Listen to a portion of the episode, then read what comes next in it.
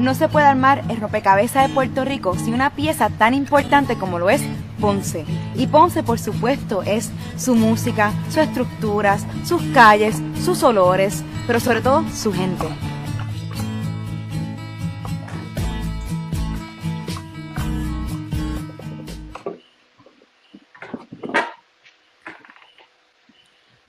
Hola, hola a todos, muy buenas noches o buenas tardes, buenos días, depende de qué hora esté escuchando este episodio número 85 de Isla Caribe Podcast. Hoy estamos bien contentos porque tenemos un episodio con un amigo de muchísimos años. Hablando sobre un proyecto que me encanta porque es parecido al proyecto de nosotros, de nosotros de ayudar a nuestras comunidades, de llevar nuestra historia, pero de otra forma al mundo. Y el proyecto Obras del País. Pero a comenzar y no directamente al punto, pero perdóname, antes que vayamos directo al punto, no se olviden compartir este video, comentar de dónde están viéndonos, bien importante, y comenten, hagan preguntas, porque vamos a hablar hoy sobre artesanía puertorriqueña con un gran amigo llamado Rafael Fernández. Rafael, ven para acá, ¿cómo tú estás? Buenas noches. Buenas noches, gracias Melina. Eh, yo no sé, tiene que haber sido ya más de... Nosotros nos conocemos cuánto ya, 15 años, 16 años. Desde que tenemos, que estamos en la high, lo que estamos en la Desde high. que estamos en la high. en la high, sí, como unos 15, un poquito más. Yo creo un, yo creo un poquito más. Pero bueno, sí, gracias. emocionada. Gracias por invitarme. Eh, bueno, yo no sé si tú sabes esto, pero tú fuiste una de las personas que me inspiraste a empezar el proyecto de las artesanías puertorriqueñas. Eh, No yo había sabía. visto lo que, lo que había hecho con Isla Caribe y, eh, y pues pensé, tenemos que hacer más de esto.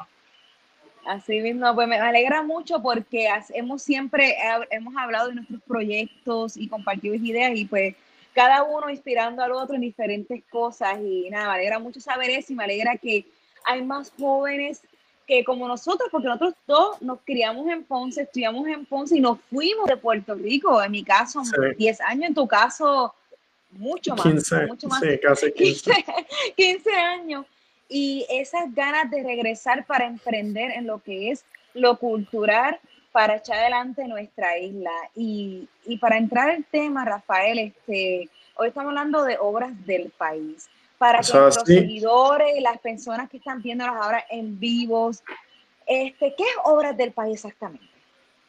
Bueno, eh, yo, a mí siempre me ha gustado la artesanía y de hecho en la high, eh, yo hice un aprendizaje con una artista, aprendí a dibujar, nunca llegué a la pintura porque había mucho que aprender con el dibujo, pero eh, a mí siempre me ha gustado el arte y yo quería reconectar con la isla este año cuando estaba aquí de vuelta y pues eh, así fue que me encontré la artesanía y empecé a aprender sobre la riqueza de nuestra herencia, de nuestro patrimonio cultural por medio de la artesanía.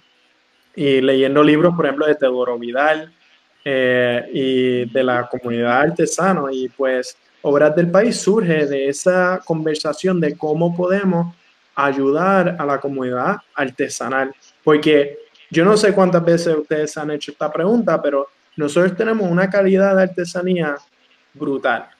Y, y yo siempre me pregunto, ¿cómo es posible que esta artesanía no está en todo el mundo a la misma vez? Y pues Obras del País es un proyecto para fomentar la artesanía y llevar esa historia, ese descubrimiento de la artesanía para que otras personas alrededor del mundo conozcan de la calidad de los artesanos, que podamos comunicar el valor de nuestra artesanía no solo en calidad física, sino la riqueza de la historia que traen estas piezas. Y más allá que eso, crear una documentación que dure. Igual que los libros, pero nosotros estamos yendo más allá, estamos hablando de videos, estamos hablando de artículos y otros medios digitales que se puedan llevar alrededor del mundo. Interesante. Entonces, Obras del País es como una plataforma para exponer a los artesanos de Puerto Rico. Pero yo vi- viendo los videos que están haciendo y viendo la artesanía, no Sí. es cualquier artesanía, no es cualquier No. este, artesanía de un collar bonito, una cartera bonita. Estamos hablando una artesanía diferente. Eh, y te pregunto, ¿eso, ¿eso hay una razón específica? ¿Ustedes están trabajando un tipo de artesano específico? ¿Qué están tratando de llevar? Pues nosotros, eh, nosotros también, cuando uno pensamos de obras del país, nosotros estamos buscando una comunidad que valore eso. O sea, personas como tú y yo, que nos encantan eh, ver videos de la cultura, reconectar con la cultura, gente que tal vez ha ido de la isla porque, tú sabes, las cosas están duras. Y pues nosotros hemos escogido artesanos que representan no solo cosas tradicionales, eh, por ejemplo, estábamos hablando con, con, torneros de Puerto Rico, tenemos una reunión con ellos mañana y hablando de, sí, torneros que hacen pilones, que hacen, eh, que hacen cuencos o bowls, ¿verdad? Nunca he escuchado el término, por eso hago la pregunta, por si acaso alguien más no lo ha escuchado, este, torneros. Sí, ellos, ellos hacen objetos de, objetos de madera. Eh, pues nosotros queremos artesanos que representen la cultura y algunas de estas cosas tradicionales. Eh, y, pero más allá queremos los artesanos que representen la diversidad, porque Puerto Rico tiene una diversidad brutal. Hay gente que hace cuatro eh, y son luthieres, hay gente que hace tallado de aves, como uno de los nombres más comunes, el pidio. Y entonces hay otros que hacen tallado de flora y fauna y nosotros vamos, vamos a enseñar ahorita uno de los, un pedazo del microdocumental de Antonio Nieves, eh, que ha tallado mucha de la flora y de, de Puerto Rico. Así que nosotros escogemos artesanos que, número uno, representen la tradición y la cultura, pero número dos, representen la diversidad de la calidad de la artesanía de la isla. Y algo que eh, me encanta porque es algo que es difícil conseguir en, en muchos casos y difícil este, más conseguir reconocer que existen porque muchos artesanos tienen, están tan enfocados en su trabajo que a veces uno no se da cuenta qué trabajo se hace, excepto en la comunidad que ellos viven o en los círculos que están. Entonces ustedes están tratando de exponer estos artesanos que muchas, muchas veces están manteniendo una tradición que a lo mejor se está perdiendo o solamente ellos la conocen. Sí, exactamente. Nosotros, tú sabes, si tú piensas en la artesanía puertorriqueña, ahí eh, hay pava. Y yo no sé si tú sabías esto, pero ya no hay gente que hace pavas tradicionales no sabía, Pero no me está claro. No, no, podemos encontrarlo. Tú sabes, hay mundillo de moca, eh, hay trabajo en tela y crochet, hay trabajo en madera que hay tallado, eh, de madera, por ejemplo, los tres reyes, eso es súper clásico. Eh, tenemos santos de palo que también son tallados y pintados en madera. Y hay trabajo también en metal, en joya, en cuero. Tú sabes, Puerto Rico tiene un trabajo brutal en cuero también, pero tradicionalmente, como muchos de los mercados de Puerto Rico, eh, se usan muchos métodos tradicionales para la distribución. ¿Y qué es método tradicional? Yo le vendo a mi familia y a mi vecino. Y, pero tú sabes, está el COVID y, hay que evolucionar eso. Eso ya no es suficiente. Tenemos que ir más allá. Nosotros, no, nosotros tenemos que pensar eh, cómo vamos a, a llevar nuestra cultura al resto del mundo y usar las plataformas que existen hoy día, como este video que estamos haciendo. No, y, y como este, en muchos casos cómo mantener la tradición y cómo también compartirla con gente que a lo mejor ya no vive en Puerto Rico o no, ni nació en Puerto Rico, porque yo escucho a sus papás, a su abuelito, ahora estas tradiciones. Me pareció interesante el que mencionaste lo de la pava, que no sabía, pero como te dije, no me sorprende. En, este, en este tiempo que llevas este, conociendo artesanos, llevas leyendo sobre el tema, ¿qué otras tradiciones ves que están así en peligro de extinción de que los artesanos quedan uno o quedan dos? ¿Qué, ¿Qué, otra te has dado cuenta? Y te hago la pregunta para hacer como un llamado a la gente, mira, esos artesanos que conozcan, hay que apoyarlos, hay que llevar su historia. Y si no está documentada, aquí están ustedes para documentarla. Exactamente, exactamente. Y nosotros, si conoces a alguien que hace pava, déjanos saber, porque no lo podemos encontrar. Pero eh, hay, varias tradiciones que, se están haciendo, pero se están perdiendo. Eh, Gloria López, de hecho, una artesana de Camuy, ha hecho una labor extraordinaria porque ella encontró dos prácticas de artesanía que eh, que estaban en peligro de extinción. Una de ellas era los nichos y, la, las repisas de santos. Tú sabes, estas son cosas básicas. ¿eh? La madera y la estructura de la madera que tú pones en la pared, la tablilla, donde tú pones los santos. Ese, y, y hay dos formas de esto. Está el, el nicho que parece como una casita y entonces está la repisa también y se ponen también en la esquina. Y esto es algo simple que ya casi no se hacía. Y ella lo empezó de nuevo. Y el segundo, que casi se pierde y que Gloria también ha traído de vuelta, es los santos de vestir. Tú, nosotros tenemos santos tallados de palo, esos son bastante comunes, se encuentran en todos lados. Eh, tú sabes, eh, es, es bien común que alguien tenga una Santa Bárbara, que tenga un San Francisco de Asís, eh, pero los santos de vestir son distintos. Los santos de vestir son hechos de madera, pero entonces se le pone un vestido por encima de tela. No se, no se pintan, no se tallan, se, se, ¿Cómo suena? Santo de vestir.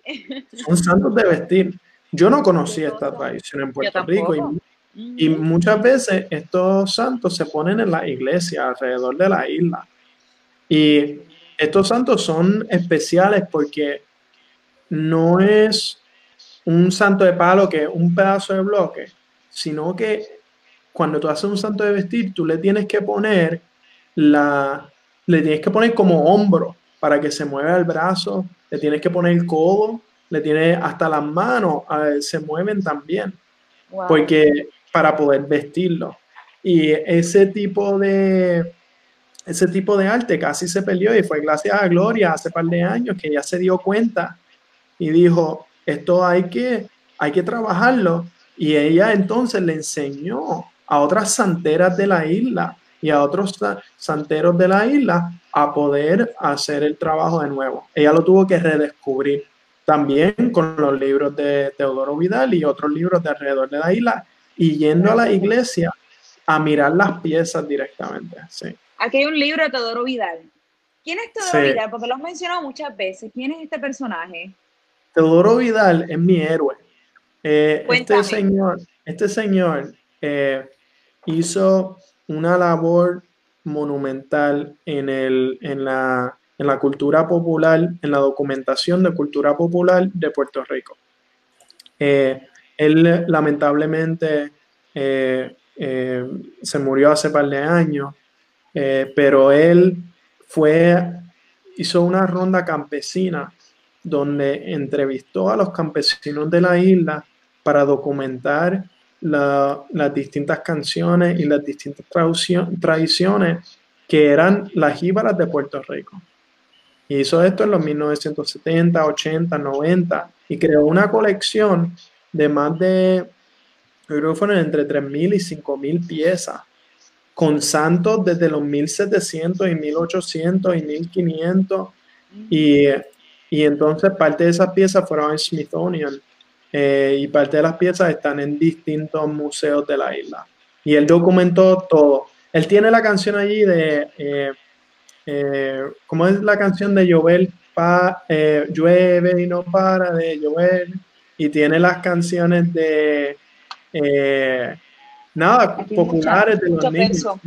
Sí, aquí se pueden mucho. Esto es un libro que, que tú me, diste a mí. Es uno, un libro que gracias a ti lo tengo y estoy viendo por encimita y sí, este, y te hacía la pregunta porque lo has mencionado varias veces y me acuerdo que una vez hablamos sobre el tema de literatura sobre artesanía puertorriqueña sí, y, sí. Y, y, cómo este, en nuestro caso Isla Caribe nosotros enfocamos más en historia en general, especialmente historia poco contada, pero no trabajamos mucho piezas de nuestra historia como tal, sí. artesanía, en verdad no, no lo hacemos mucho y por eso a mí, gracias a ti, estoy pues, más interesada en el tema y creo que es bien importante porque um, ahí se cuentan miles de historias más. Estamos hablando, estás hablando uh -huh. de los santos y cuando dices los santos, tú lo ves de un punto de vista, yo lo veo de, yo pienso en santos y pienso en fundaciones de municipios, pienso en iglesias, pienso Ajá. en otras cosas. Yo le veo 10 historias más y por eso veo la relevancia y cuando tú me cuentas la historia de esta esta señora de Camuy, este, perdón, ¿cuál es el nombre de? Gloria López. De Gloria. Gloria. Me estás contando una historia que yo, este, cuando veo los libros, veo las fundaciones de los municipios, siempre es santo, es sagrado. Y, sí. y Gloria sería, si esa, si tuviera ese poder de viajar en tiempo, ese personaje que te, te da el santo que va a ser el que está en esa iglesia y va a ser algo bien sagrado ese espacio, que no es cualquier artesano que está aquí haciendo una pieza, haciendo algo que se conserva por cientos de, hecho, años. Y de hecho, eso hay muchas cosas de las que podemos hablar. Podemos hablar de la historia de los santos, de cómo es que pasaron a ver, eh, y tal vez hablamos de eso en un momento, pero están mencionando algo bien importante que es las características de la artesanía. Y mucha gente, entonces tú vas a una feria artesanal y tú y mucha gente reconoce que es artesanía. Y hay algunas cosas que no son tan artesanales que otras. Y hay otras cosas que tú ves y tú dices, wow, eso es artesanía por igual. Y de hecho, hay unas características específicas que definen la artesanía y en obras del país nosotros estamos buscando los artesanos y las piezas que representen esas características.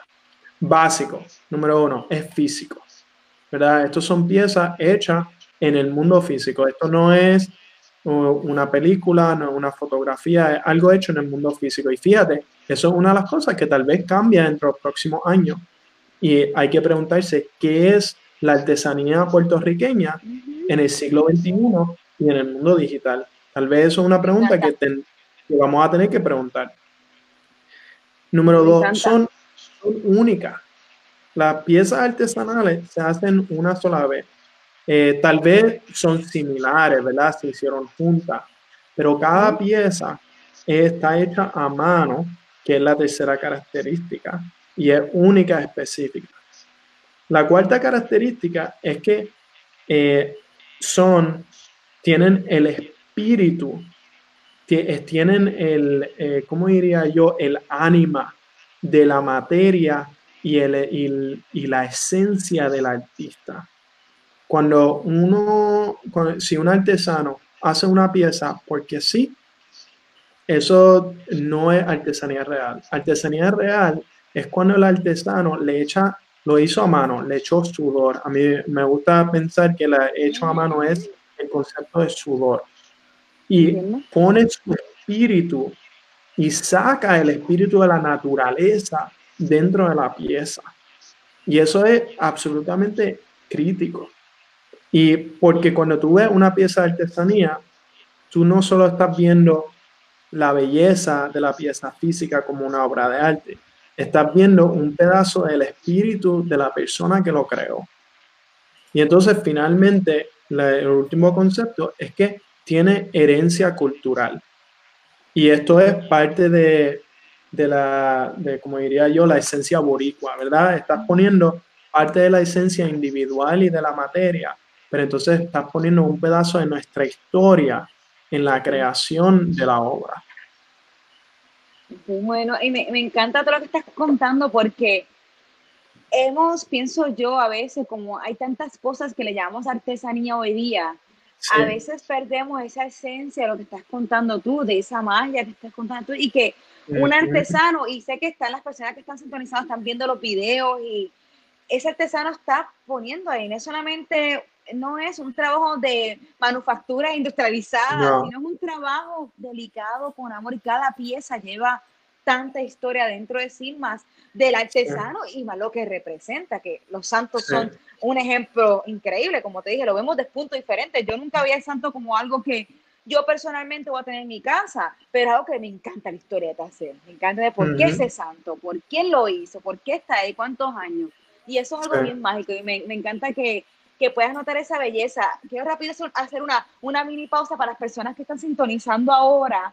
Este, estamos aquí hablando con, con, un amigo de muchos años, este, uno de los fundadores de Obras del País, Rafael Fernández. Obras del País es un proyecto que, lo, en lo que hemos hablado hoy día, te he entendido que está resaltando nuestra artesanía puertorriqueña, documentando su historia en fotografía, en videos, pero una artesanía puertorriqueña que es bien profunda y, y perdona que esa palabra, pero no es cualquier pero es, es, una, es, una historia detrás masiva de cada producto, no solamente de la artesano, sino de cada producto.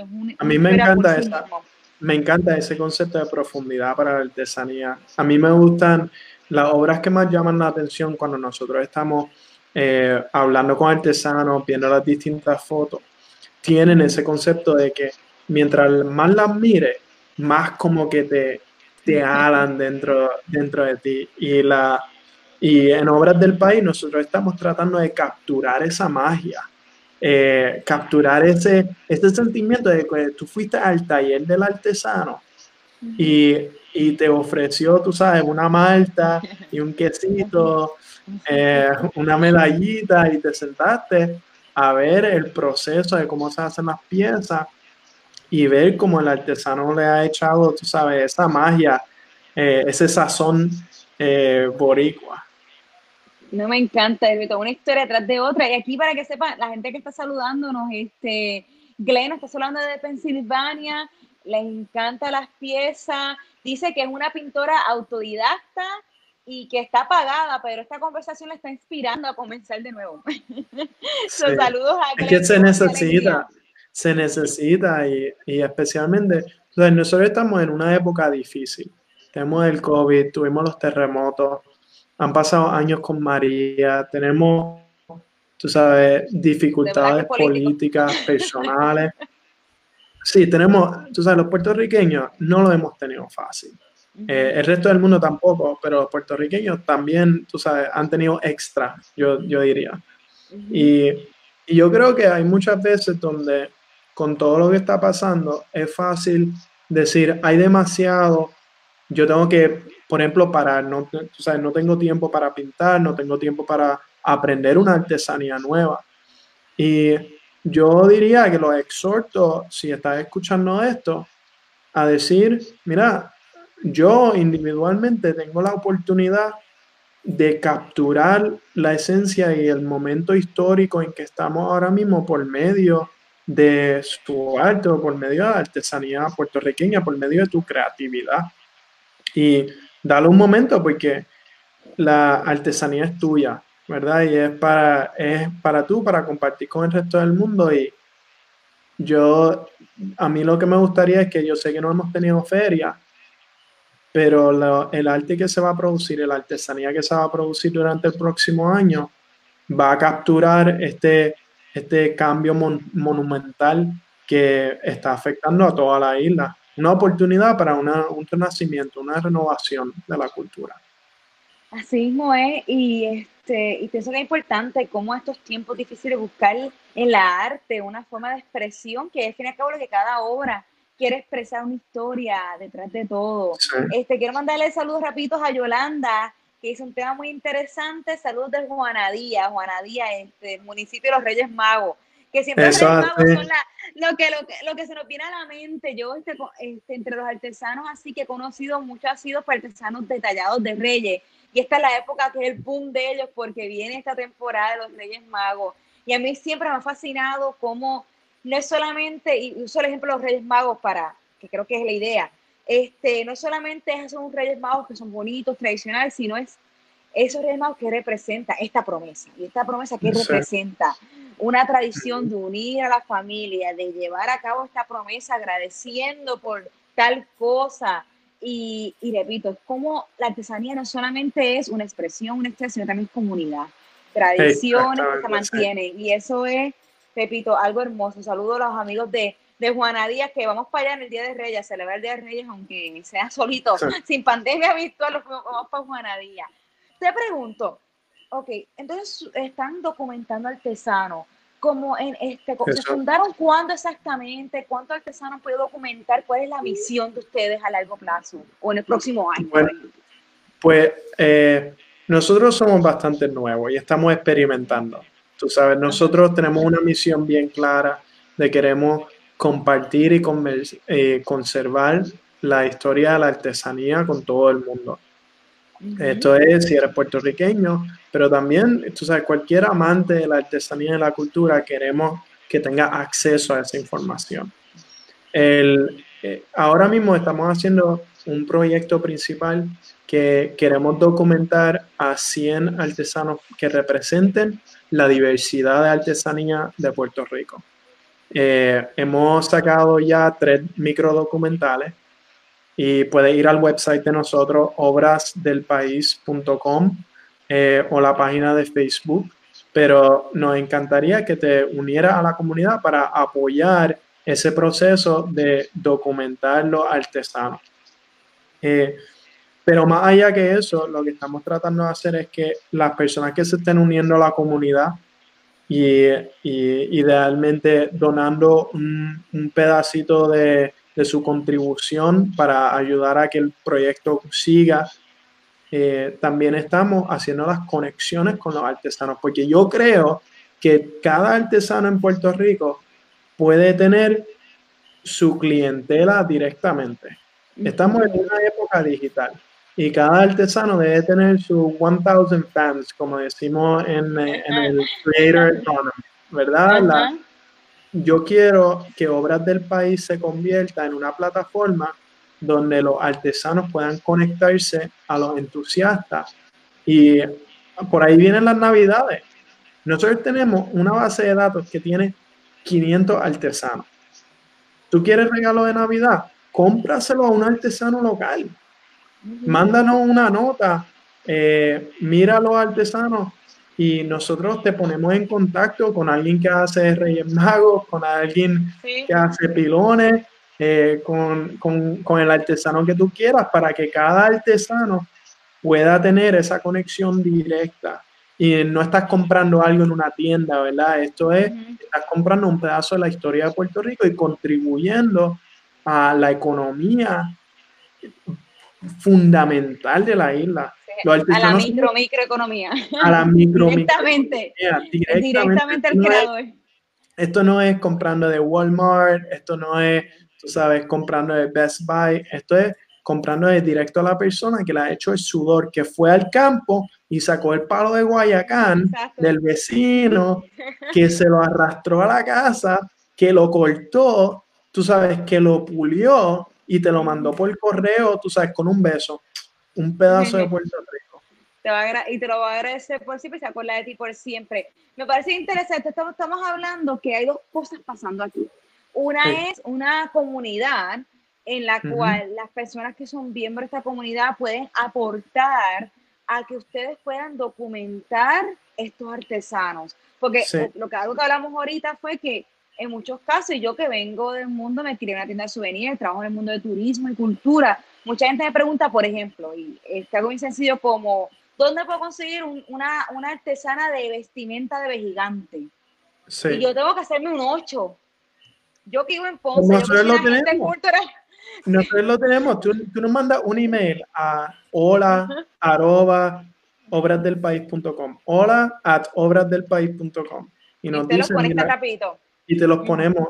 Gente que hace máscara de gigante, gente que hace, tú sabes, vestimenta de gigante. Nosotros estamos ahí para ayudarte a hacer esa conexión porque nuestra misión es documentar, únete a la comunidad, contribuye mensualmente con nosotros para asegurar que los microdocumentales se hagan y entonces apoyar esa conexión directo con los artesanos que contribuyen a su bienestar, especialmente en una época donde no hay ferias, donde estamos tú sabes, empezando ferias virtuales y estamos aprendiendo de cada uno de cómo evolucionar el mercado de la artesanía. La, es una oportunidad brutal, tú sabes, que te sientas involucrado y contribuyendo al bienestar de Puerto Rico, donde quiera que estés, y entonces trayendo ese pedazo de la historia a tu casa. Eso me encanta porque ahora me, me, acaba de solucionar un problema. O que cada empresa tiene que solucionar un pain. Ya que estamos aquí delante, empresario, empresario y acabo haciendo un pain, que es como que a mí me preguntan a cada rato dónde consigo esto, y yo, mira, sinceramente yo no sé, o me estoy haciendo un 8, porque digo a la gente, mi, mi, mi, gestión es la historia de la cultura, pero no, las, no los productos de esa historia de la cultura. Y estábamos ahí hablando de que cualquier persona que esté buscando estos productos puede ir a su base de datos y ustedes directamente los van a comunicar con ellos. Y ustedes lo que ganan en esto es que estas personas aportan, que ustedes pueden seguir exponiendo. Y nosotros, y lo más importante, tú sabes, cuando yo empecé con esto, todo el mundo me decía, ah, que si va a empezar una tienda de artesanía. Y eso, pues, de hecho, nosotros tratamos un poco. Pero lo que yo me di cuenta es que la verdad es, si yo fuera un cliente, y lo que nosotros escuchamos de gente es, hay más allá. Nosotros no queremos solo una tienda, nosotros queremos conectarnos con el artesano, hablar con ellos. Cuando nosotros te recomendamos un artesano, Nosotros te damos el número de teléfono y el email para que tú le mandes un WhatsApp y tú le pagues directo a ellos por el trabajo que ellos están haciendo. O sea, tal vez algunos están ocupados, eh, pero nosotros eh, lo que intentamos es eso, que hagan la conexión directamente y esa conexión empieza con los documentales, porque tienes que empezar con entender en los distintos tipos de artesanía que existen. Así que los microdocumentales funcionan como ese primer paso. Aprende con nosotros de la cultura y entonces contribuye y participa en esa conversación. Y nada, tú sabes lo importante que esto, la, la, historia se tiene que mantener y son, eh, no es fácil, no es fácil contribuir a la historia, tienes que ponerle tu tiempo. Y, y si no sé, yo lo que quiero hacer es que se haga fácil de participar y fácil conectar con la cultura de la isla. Bueno, creo que en mi caso, como una persona que, sinceramente, yo no soy la persona que voy a decir, voy a viajar para buscar artesanía fina. Pero cuando tú ves estos videos, te dan ganas. Están brutales, están brutales. De eso, de conocer a ese artesano, de hablar directamente con él, para mí algo mágico, o sea, para mí yo digo, wow, si estuviera viviendo fuera de Puerto Rico, que yo estuve 10 años fuera, Indonesia, por ejemplo, y yo veo algo así, y digo, wow, yo quiero bueno, de hecho, solamente aportar este tesoro, yo quiero conocerlo, hablar con él, y eso es lo que usted está dando, el contacto directo, no es que yo voy vía el vendedor, no, ustedes solamente me dieron la oportunidad de conocer esa historia y yo puedo aportar a que ustedes puedan siguiendo creciendo esa gestión de llevar esa historia. Y de hecho, eh, por ejemplo, nosotros hicimos un, un micro documental de Jorge eh, Rivera, que es el tornero de la. El, el, loco, el tornero loco, como el. Ahora conozco la palabra tornero, me siento bien, bien fancy hoy con la palabra tornero. Y él hace, y él hace estas obras brutales que, te, que están hechas de distintas piezas de madera, se llama segmentado. Okay. Y eh, nosotros tenemos varias piezas a la venta por parte de él. Y la gente que tiene la membresía va a tener la primera oportunidad para poder comprar esas piezas y ponerse en contacto directamente con el artesano para aprenderle las piezas también. Y, la, y pues nada, una de las cosas que podemos hacer yo sé que la audiencia, no sé cuánta gente está viendo esto, pero podemos enseñar uno de los micro documentales. Sí, eh, pues claro que sí. Eh, por favor, pues, me encanta la idea. Me encanta la eh, idea, por si acaso las personas que están sintonizando digan de dónde están viendo. Yo estoy viendo para porque estoy viendo los comentarios, disculpe si las dos cámaras. Pero la gente que escucha en podcast, estos videos van a estar disponibles, lo vamos a compartir en nuestras páginas y va a estar este, también en la página de YouTube, lo vamos a compartir los links. A la gente que está comentando, está viéndonos ahora en vivo, esté viéndonos después también, esta, pues, la grabación, de dónde están viéndonos, conoce a tu artesano, qué tipo de artesanía le gusta, pongan los comentarios, conoce a un artesano. Absolutamente. Nosotros tenemos, eh, nosotros tenemos, nosotros tenemos los primeros seis micro documentales. Ya tenemos varias personas para el season 2, es como le, le diría yo. Eh, donde vamos a tener, por ejemplo, Wanda que hace unos cueros brutales y los pinta, tú sabes, esto es realista eh, fuera de liga. Eh, y vamos a tener gente que hace hamaca, vamos a tener gente que hace cerámica. Eh, yo quiero tener gente que haga máscara de gigante, estoy seguro que lo vamos a tener. y, pero nosotros necesitamos que la comunidad participe con nosotros, pues nosotros somos un puente. Nosotros no estamos aquí para dictar cómo esto va a evolucionar. Nosotros queremos que la comunidad nos ayude a nosotros a crear el puente que ellos quieran para solidificar qué es, cómo se va a comprar artesanía en los próximos 10 años. Y nosotros queremos construir el puente que sea exactamente lo que necesita todo el mundo para poder ponerse en contacto con artesanos, comprar artesanía, aprender de artesanos y, digo, más allá, sentir orgullo de el trabajo que se hace aquí, porque es que está fuera de liga y cuando tú ves estos videos, tú dices, ¡ah! ¿Cómo es posible? Yo nunca había visto esto. Estos son, cuando van a la, a la, feria Barranquita, estos son, la, estos son los representativos que tú sientes ese orgullo profundo de que yo también, tú sabes, soy artesano, yo también soy parte de la herencia de la, de la isla, yo también contribuyo. Y algo que me parece interesante de ustedes, antes que se me olvidó, que ya me tuvo a callarme para que vean, después de haber el video de la gente, este, algo que es interesante es que ustedes hacen el primer modelo que veo de que literalmente ustedes no inflan los precios para ganar un porcentaje. el artesano pone su precio, el artesano pone su precio, ustedes siempre son ese puente para apoyar al artesano y la gente lo apoya a ustedes para que ustedes puedan producir estos, esta, esta, estos videos, esta promoción. Simplemente, ustedes son un puente de llevar esta historia, documentarla, porque el simple hecho de documentarla aunque nadie consuma, digamos, que, que no se consuma como el producto, eso es una arte, porque en la carrera sí. hacemos este tipo de entrevistar gente. Y siempre digo, aunque usted no venga al tour, para mí la magia de documentarte es ya algo hermoso, ya logramos algo. Y nosotros estamos, eh, si Dios quiere, vamos a estar también trabajando con eh, negocios. Por ejemplo, tú tienes un negocio en Puerto Rico que quiere vender artesanía, habla con nosotros.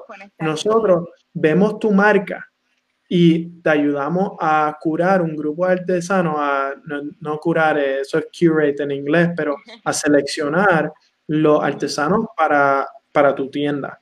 Tú eres, un, tú, eres un doctor que tiene una oficina y quieres poner artesanía en tu, en tu oficina, habla con nosotros. Estos son servicios adicionales que hacemos, pero todo el dinero, todo centavo se reinvierte en la producción de la historia, de la documentación porque nuestra misión no es, tú sabes, cobrar comisión y hacer una, un imperio aquí de, de cosas. Nosotros lo que queremos es que esta plataforma se haga sostenible, que los artesanos hagan sus conexiones y que hagan conexiones a largo plazo, relaciones a largo plazo con la comunidad de gente que le gusta la artesanía.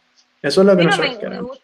Me gusta mucho ese concepto de curate, y sé la palabra en inglés porque tampoco sé cuál es la correcta en español, pero básicamente me gusta el concepto de curate porque yo vengo del mundo de souvenirs y es como que tú tienes souvenirs, tú puedes vender estos productos, pero te va a buscar los que van más con tu clientela, lo que van más con tu marca, no solamente para llenar esto de cosas que no vas a vender o que sean de polvo, que son muy delicadas para este espacio, porque sí hay diferentes artesanía para diferentes espacios. y pues me, para me, fascina eso. Nosotros queremos o sea, yo quiero que cuando alguien conozca a un artesano, que ellos sienten la conexión, ese carisma que tú, que tú sientes, esa empatía que tú sientes cuando vas a la, a la casa de ellos o los ves en la feria y ves una pieza que te habla, que te dice, que te dice, tú sabes, esta pieza estuvo hecha para ti. Yo quiero crear esa no, eso me encanta. Estamos aquí ya, me encanta. Esto bien, bien bello. Yo luego con una pieza mía, entonces ahora. un videito, un videito. Ahí vamos. Este, me voy a quedar callada para que sea un videito de esto. Aquí vamos a ver. Eh, no sé. Ahora. Veremos, veremos. Una sorpresa. Una sorpresa.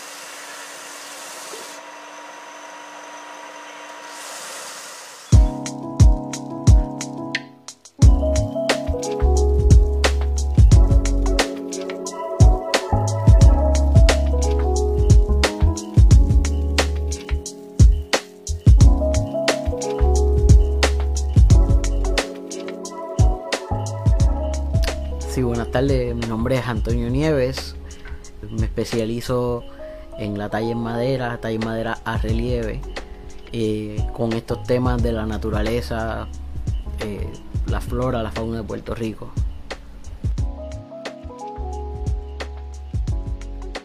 Eh, siempre me interesó el grabado, estudié grabado en la Escuela de Artes Plásticas.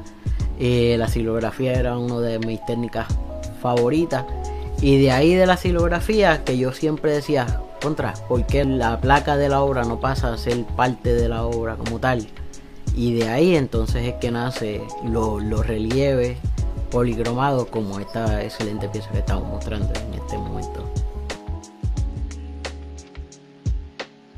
Los bodegones que son eh, de panas, aguacate, que son los que por los cuales me conocen, es buscar algo, hacer algo distinto a lo que siempre se veía con las uvas, las peras, las manzanas. Y además, pues también a manera de documentación de la, de la, de la flora y fauna del trópico de Puerto Rico. Y a dejarle ver a las personas lo interesante que puede ser una pámpana de un plátano. Toda la información que tiene, que hay gente que lo ve y pues pasó desapercibido. Y esa es la idea que no pase desapercibido una hoja de pana, que no pase desapercibido la hermosura de una pámpana de un plátano, unas quenepas, unos mangoes, unos aguacates. Siempre deseo que el cliente tenga una experiencia por la vida de él, la vida de, de la pieza. Cada vez que él mire, admire la obra como tal, eh, tenga una experiencia distinta, que cada vez le encuentre algo distinto a la obra que lo satisface al, ser poseedor de, tal, de tal obra de arte. He participado en varias ferias internacionales. Aquí en Puerto Rico, he visitado otros países, no a participar de ferias, pero he visto artesanía en otros países y, Puerto Rico está en, otro nivel de, la, calidad de la artesanía de Puerto Rico a, a otros países sin menospreciar los bueno, Lo que pasa es que en Puerto eh, Rico este, este era Antonio Nieves, el tallador de la flora puertorriqueña. Eh, enseñamos, enseñamos allí. Para ver el video completo y los otros micro documentales pueden ir a la página de web de nosotros en obrasdelpaís.com y pueden eh, unirse a la comunidad y, ir al área de comunidad para ver los videos. Este, vamos a enseñar otro pedacito de otro en un ratito, pero eh, si tienen comentarios y tienen reacciones, sería bueno qué piensan. Yo, cuando yo primero vi el trabajo de él, yo casi lloro. Él sacó estos mangos en su casa. y, dan ganas de comérselo. Es que, es que yo pensaba, yo no, yo no podía creer que eran, eh, que eran madera. Yo lo, él había puesto una resina parecía que el mango, el jugo, el néctar del mango le estaba saliendo por la parte de afuera. Estaba fuera de liga. Yo cuando lo vi, yo me quedé, yo pensaba que era un mango de verdad por mucho tiempo, que vi una foto, creo que originalmente, y yo vete, y el coquí, y el coquí, que parecía de verdad. ¿De dónde es este artesano? ¿De, ¿De, qué parte de Puerto Rico? Él, es, él está en Cagua, y él es, él es un artesano súper humilde, eh, súper super buena gente, y eh, pero con una disciplina espectacular. Y lo más que me impresionó a mí es que después fuimos a, fuimos a trabajar con él, ¿verdad? Y vimos la manera que él hacía la hoja, tú sabes, y eso es paciencia y un, un nivel de especialidad fuera de liga. Y, pero él no solo hacía ese arte, él hacía un montón de otros tipos de artes también. Eh, él estudió eh, eh, arte gráfica, y tenía otro ejemplo allí en su casa de otro arte y otros artesanos que él tenía. Y nada, súper impresionante. Él es una persona de verdad de calidad. Él es bien, bien impresionante. Si tú fueras una artesanía, ¿qué tú serías? Si yo fuera una artesanía. Sí, sí. ¿Qué, espérate, espérate. Debe la pregunta. ¿Qué artesanía yo escogería o qué artesanía yo sería? Tú serías. Tú sabes, vamos a hablar aquí. Ahí tenemos. buena tenemos, pregunta, me encanta. Tenemos, tenemos, tenemos eh, Santos, tú sabes, puede ser un, palo, un santo de palo. Hasta, ahora el santo va ganando, pero continuamos. Eh, eh, puede ser un, un pilón. puede ser, puede ser un mundillo de moca. una, una máscara de gigante. Eh, yo soy gigante de carnaval. yo creo que, pero yo, yo, creo que tú serías más como una maraca, eh, un, pandero, uno, uno, uno un poquito. Ah, el que vamos a ver, me gusta, la gente en los comentarios, ¿qué artesanía? Tenemos entre maraca, santo, este, mejigante, un mondillo, este, un pilón. Sé que el pilón no sería, el pilón que estoy segura, pero qué eh, cosa más chévere. pudiera ser una, uno, una, una, vasija de cerámica estilo indio. Tú sabes, eso no sería yo. una que, que, estuvo bien interesante fue que eh, la artesanía representa también la cómo todas las culturas se han mezclado y la em, y es bien impresionante porque la artesanía de Puerto Rico combina, eh, por ejemplo, la, tú sabes, cultura española, eh, cultura indígena, no solo taína, sino indígena. Eh, y, y cultura, tú sabes, africana también, de, de los esclavos que vinieron a, a Puerto Rico. O sea, muchas de esas, mucha de la música, tú sabes, tú sabes muchísimo de la salsa y de la herencia de la salsa. Y la, la, artesanía es parte de, ese, parte de ese proceso y de cómo la cultura, tú sabes, se mezcló y cómo se representa en, la, en los objetos de diario. Pero pudiera ser un mueble también. Pudiera, ser, pudiera ser un mueble me encantó esa pregunta que me hiciste, ¿qué, ¿qué, artesanía serías tú? Porque nunca en mi vida pensaba en eso, de esa forma, porque um, pienso que es una forma bien cómica de instalar este interés en los niños. Este, como nuestros niños, este, no los, pienso yo, no sé, por lo menos en mi caso, no le estamos enseñando esto de nuestra artesanía tradicional y cómo aprender estas cosas y lo fascinante que es desde lo tangible, a, lo histórico, a lo cómico, a lo que tú puedes ser sentimiento en él. Me gustó el caso de la maraca y de gente, porque yo, yo estoy analizando mi cabeza cuál es la que va conmigo. Si este tiene análisis increíble, porque yo sintiendo el contexto de cada uno. Entonces, cómo uno puede de muchas formas interesar la juventud en, esta, en estas obras, usando cosas como esas, ejemplos como eso. Yo conozco aquí en Ponce muchos artesanos de, de gigantes que te voy a poner en contacto con uno de ellos, que enseña a la juventud en máscara y las formas que te enseñan, cómo te hacen enamorarte de ese producto. Y de ahí que nacen nuevos, es que Yo pienso, estamos tanto tiempo en la casa hoy día con COVID, ¿verdad? Estamos saliendo. Y yo personalmente como que sacrifiqué mucho de mi tiempo estando afuera y no había invertido tanto tiempo en eh, como poner la cultura dentro de mi casa. Y yo creo que parte de esto es como tú puedes, hay maneras de traer esa cultura dentro de tu casa, puede ser con la música, tú sabes, poniendo un poco de salsa gorda eh, y escuchar, eh, escuchar un poco de plena, eh, pero también se puede hacer por medio de los objetos que escogemos. hay aquí artesanos que hacen muebles de vajillas tradicionales, tú sabes, mecedoras, eh, que están buenísimos. yo, yo pienso, yo pienso, yo estoy diciendo, oh, yo no puedo esperar a comprar mi casa porque quiero tener una mecedora, quiero una mecedora de pajilla. Yo quiero que mi casa esté revuelta de artesanía, de que se sienta cuando yo entre allí que tenga toda esta colección de historias, porque la artesanía de verdad es, es la historia, ¿verdad? Ese concepto de, de, de la tradición. Me gusta ese ejemplo muchísimo. Perdona, termina tu, termina tu oración. No, no, no, no, no, responde, responde. Es que, es que me pareció bien cómico. By the way, Yolanda Douglas dice que sería un trompón. Este, un trompón. Yo, Yolanda, yo sería una maraca o un gigante. ¿Qué tú crees, Yolanda? Vamos a ver, Yolanda. Pero antes que, antes, y todavía está Carlos Colón, mi amigo, el ex bombero, a ver qué piensan. Pero te quería hacer un comentario porque me, me, me, gustó ese estilo que voy a tener en mi casa para llenarla de cosas, de historias, porque al fin y al cabo son pedazos de historias, pedazos de, de, lo nuestro. Este, algo que me pareció interesante es que yo nunca he sido mucho de, de, de apreciar artesanía hasta que, me, hasta que comencé a viajar. Antes de eso, pues, para mí me ignoraba en realidad, porque no, no podía apreciarla. No comencé a viajar y en particular cuando vivía en Indonesia, Indonesia es un archipiélago de 15.000 islas, Indonesia se ha convertido tradición resaltar los textiles de cada región. Tanto que cada región tiene su, su estilo.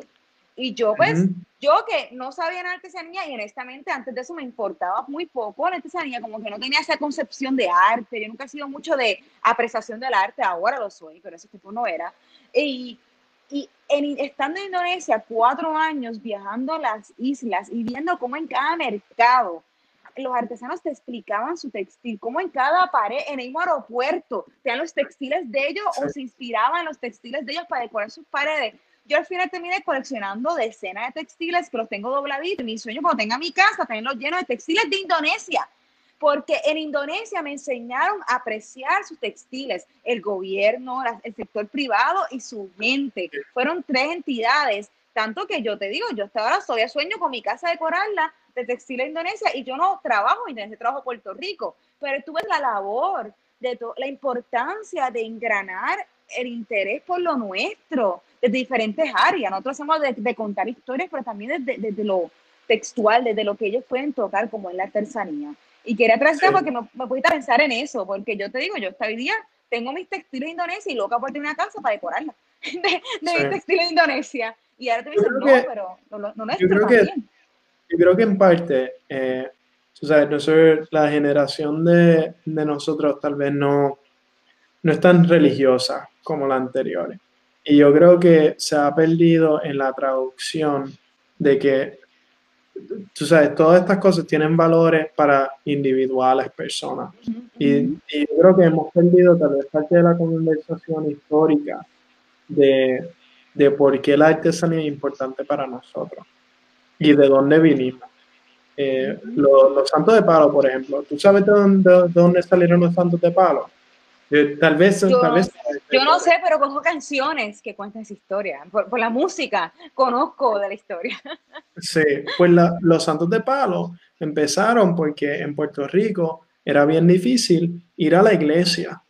Eh, y, y a mí me acuerda, tú sabes, que hay que acordarse del progreso que hemos tenido. Y para mí, cada vez que yo veo un santo de palo, yo me acuerdo me acuerda del progreso que Puerto Rico ha visto durante los últimos eh, cientos de años, donde el santo palo se hacía porque no podía ir a la iglesia, porque te tomaba cuatro horas caminar, era, estaba demasiado lejos y podía ir tal vez una vez al mes o solo en los días más importantes. Exacto.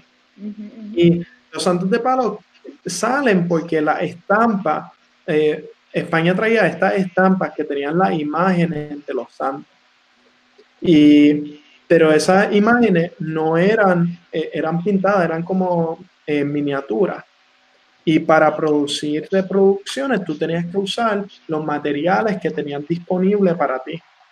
Y eso es el material que había en Puerto Rico, era madera y un poquito de pintura.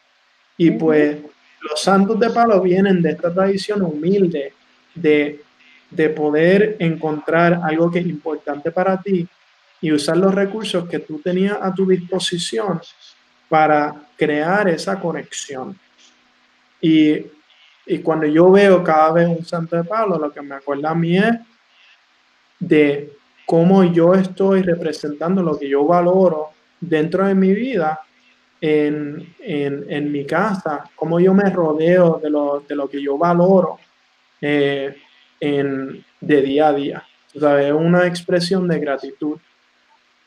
No, me encanta. Me encanta lo que está hablando porque, repito, estamos trayendo dos elementos muy importantes en nuestra historia. Yo siempre este, explico en los tours y mientras más leo esta historia de cómo las iglesias quedaban lejos y por ende se fundan muchos municipios porque era la forma de, de tener tu propia iglesia. Puerto Rico tiene 78 municipios por un hecho que tiene que ver con las iglesias, entre otras historias pero la, de tener la iglesia cerca, el caso de Utuado de Jayuya, el caso de Juanica y Yauco, muchos municipios que porque la iglesia le quedaba muy lejos, pues entonces decidieron separarse para tener su propia iglesia central. Y tú vas a tener una historia bien fascinante de cómo, ah, la iglesia era lejos y estaba este santo de palo para representar eso. Es una historia de humildad, de pobreza, de muchas, muchos elementos y también de lo sagrado. Este, como conté ahorita el caso de, de cómo para mí los, yo cuando pienso en los santos pienso en las fundaciones de municipios porque tener ese poder adquisitivo de comprar un santo para ponerlo en la iglesia nueva que fundó ese municipio era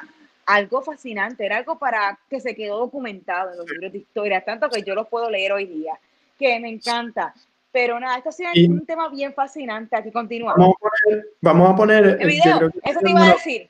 Poner el video de Jorge para enseñar el segmentado que está fuera de liga. Y asegúrense, eh, vayan al website obrasdelpaís.com, contribuyan a la aventura, únense a la comunidad con nosotros, participen en la página de Facebook, eh, que vamos a estar poniendo muchísimas fotos bellas eh, de pájaros tallados y vamos a estar poniendo fotos bellas de muchísima artesanía de la isla.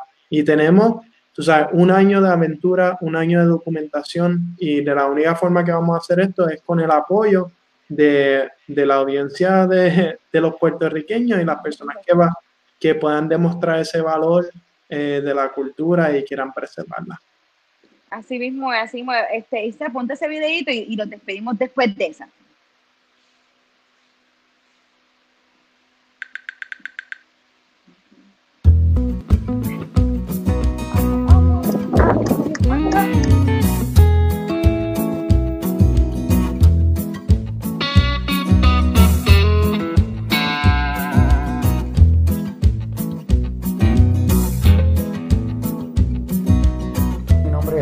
Dicen el, uno me dicen el tornero de la, otro me dicen el loco del torno.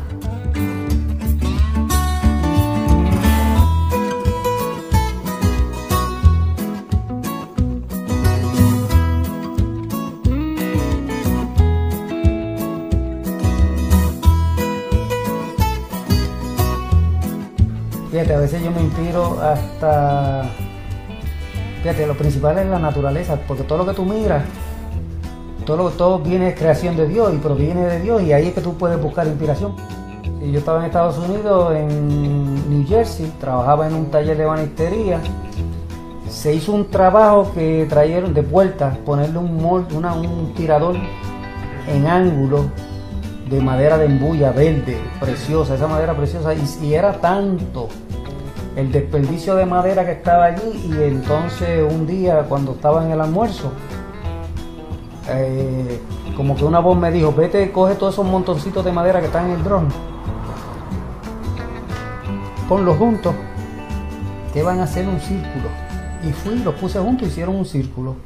Y después los seguí pegando y así seguí aprendiendo con, con los ángulos de la máquina hasta que pues, empecé a sacar las piezas. Y un día dije, Señor, si me das algo diferente, que yo me pueda ir a Puerto Rico, que yo no compita con nadie, me voy y me quedo. Y me vine y me quedé.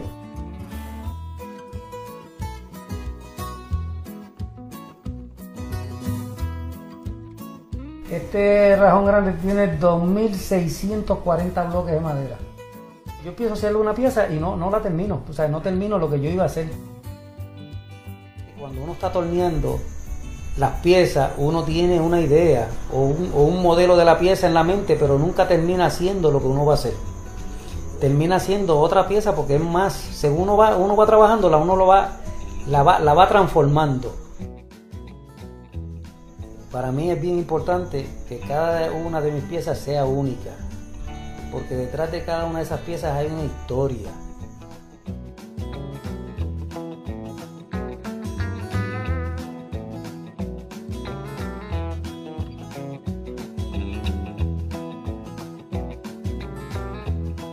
La belleza del folclore puertorriqueño en tus manos.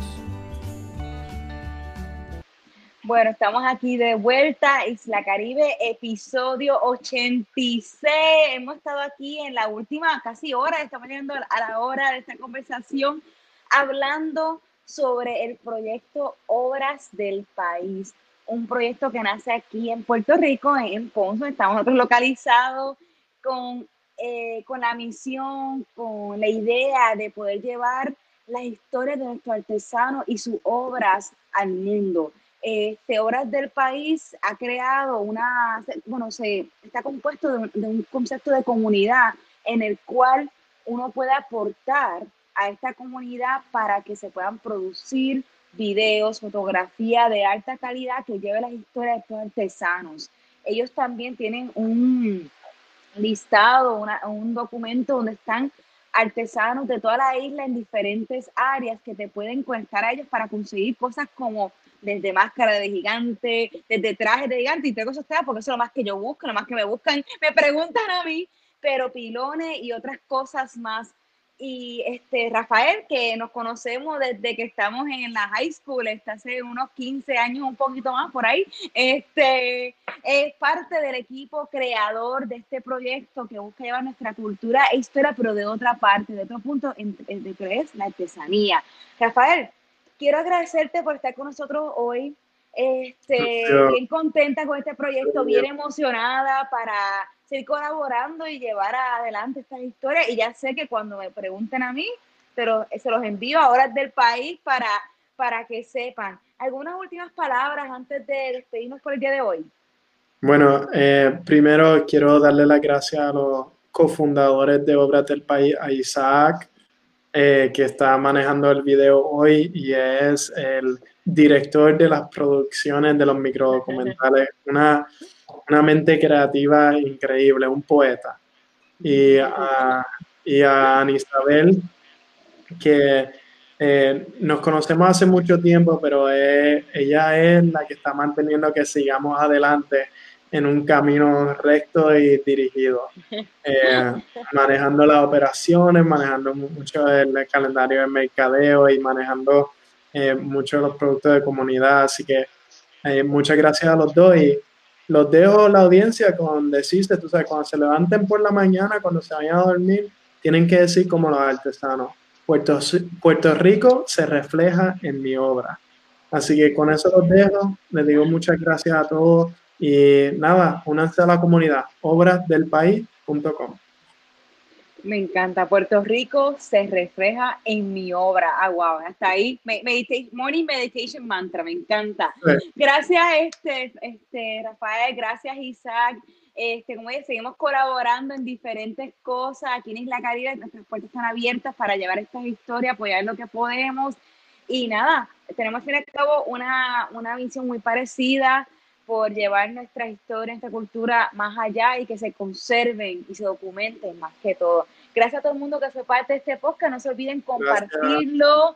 Este, compartirlo, mencionar dónde están, si están viendo la grabación, esta, este podcast va a estar disponible en la plataforma de podcast, de, como en, la, en el nombre de Isla Caribe, y también nuestra página de YouTube y Tips van a ser compartidos en Instagram. Mi nombre es Melina Iral de Isla Caribe, la compañía de turismo cultural. Venimos cosas bien chéveres ahora en noviembre, desde turismo de precolonial, turismo sobre la historia de Mameyes y tours de Vigía al Caribe, que es un tour caminando literalmente 6 kilómetros desde la cruceta de Vigía hasta el puerto de Ponce, la playa de Ponce en el mar Caribe. Tenemos esto ahora en noviembre y siempre hacemos cosas nuevas. Danos like en Isla Caribe, pendiente a nuestra redes sociales. Gracias a todo el mundo, buenos días, buenas tardes, buenas noches. Gracias a todo el mundo que está viéndonos. Nos fuimos, adiós.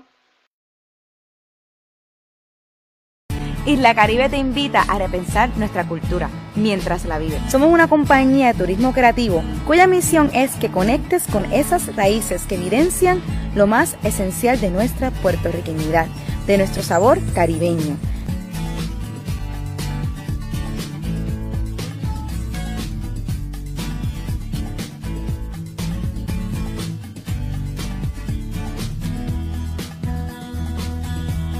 Acompáñanos, porque la historia no solo se lee, la historia se camina.